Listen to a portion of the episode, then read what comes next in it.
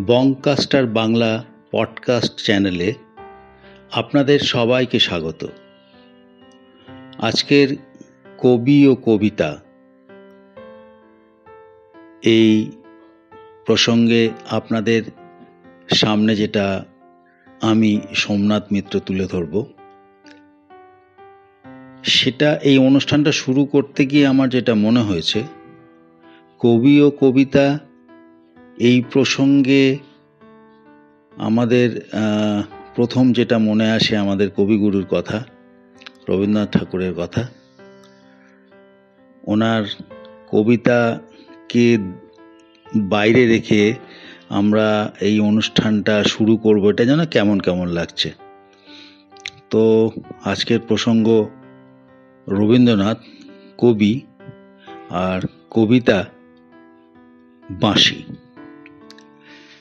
একটা মজার কথা আপনাদের সঙ্গে আমি শেয়ার করতে চাই। সেটা হচ্ছে রবীন্দ্রনাথ ঠাকুর একদমই জোড়াসাঁকো ঠাকুর বাড়িতে বেড়ে ওঠা অত্যন্ত অর্থবান একটা পরিবারের একজন মানুষ যাকে কখনো সেই বাড়ির বাইরে বেরোতে দেওয়া হতো না।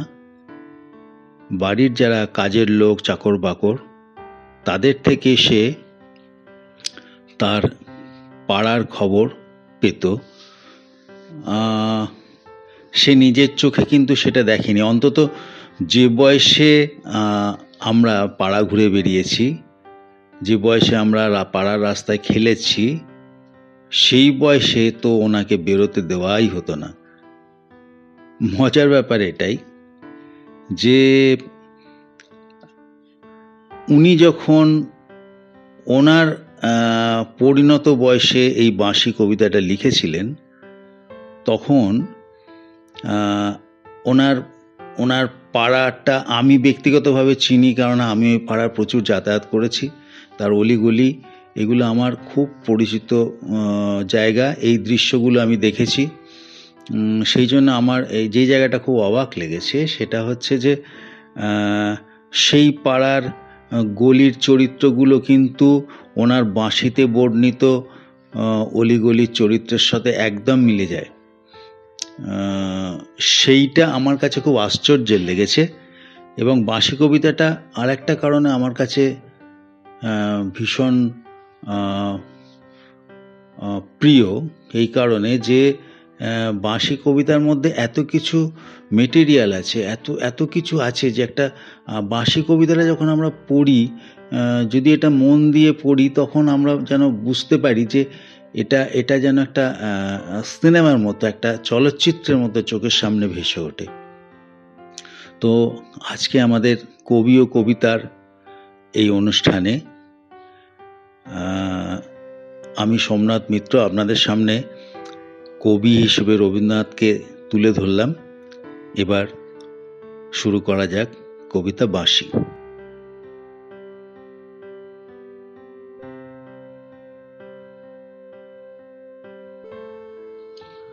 কিনু গোয়ালার গলি।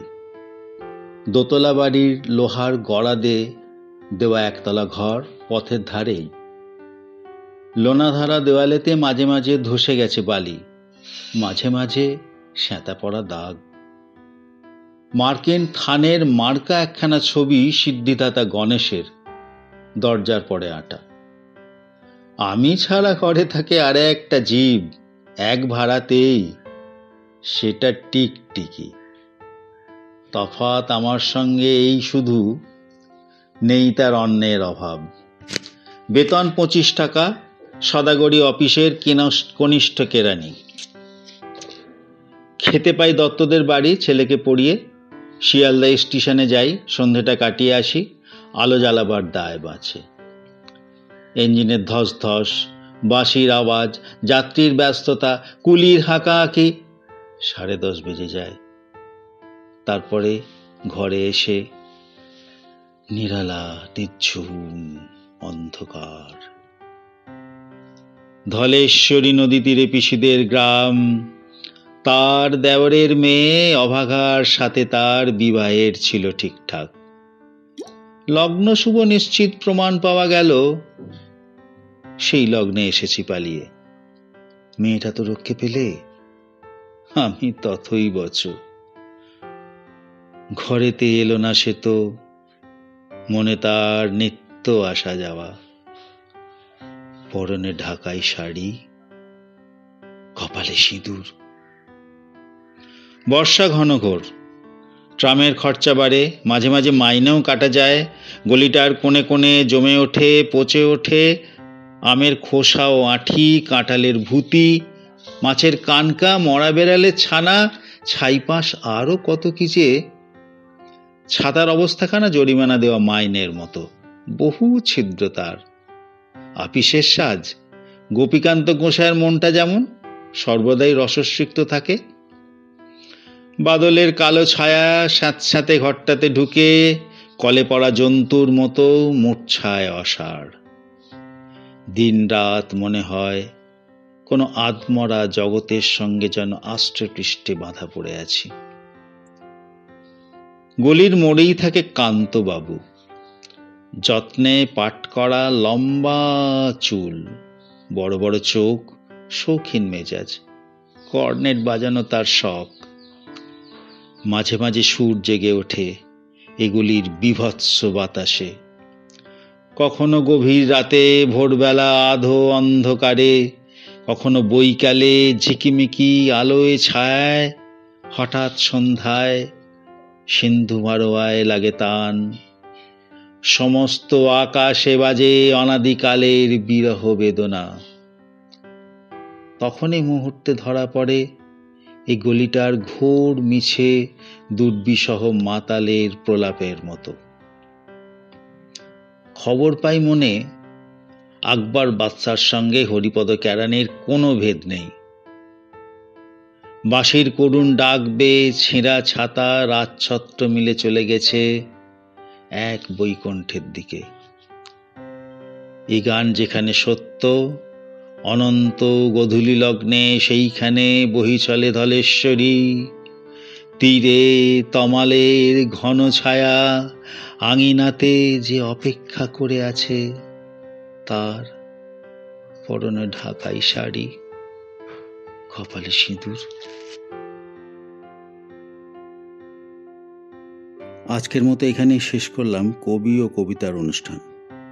কেমন লাগল অবশ্যই জানাবেন। আপনারা আমাদের সঙ্গে যত যোগাযোগ রাখবেন, ততটাই আমরা অনুপ্রাণিত হব এবং নিজেদের ভুল ত্রুটিগুলো শুধরে নেওয়ার চেষ্টা করব। শুধু কবি ও কবিতার অনুষ্ঠানই নয়, আগামী দিনে আপনারা শুনতে পাবেন বাংলার সংস্কৃতির সঙ্গে জড়িত সমস্ত রকম রঙের, সমস্ত রকম স্বাদের, নানা রকমের অনুষ্ঠান।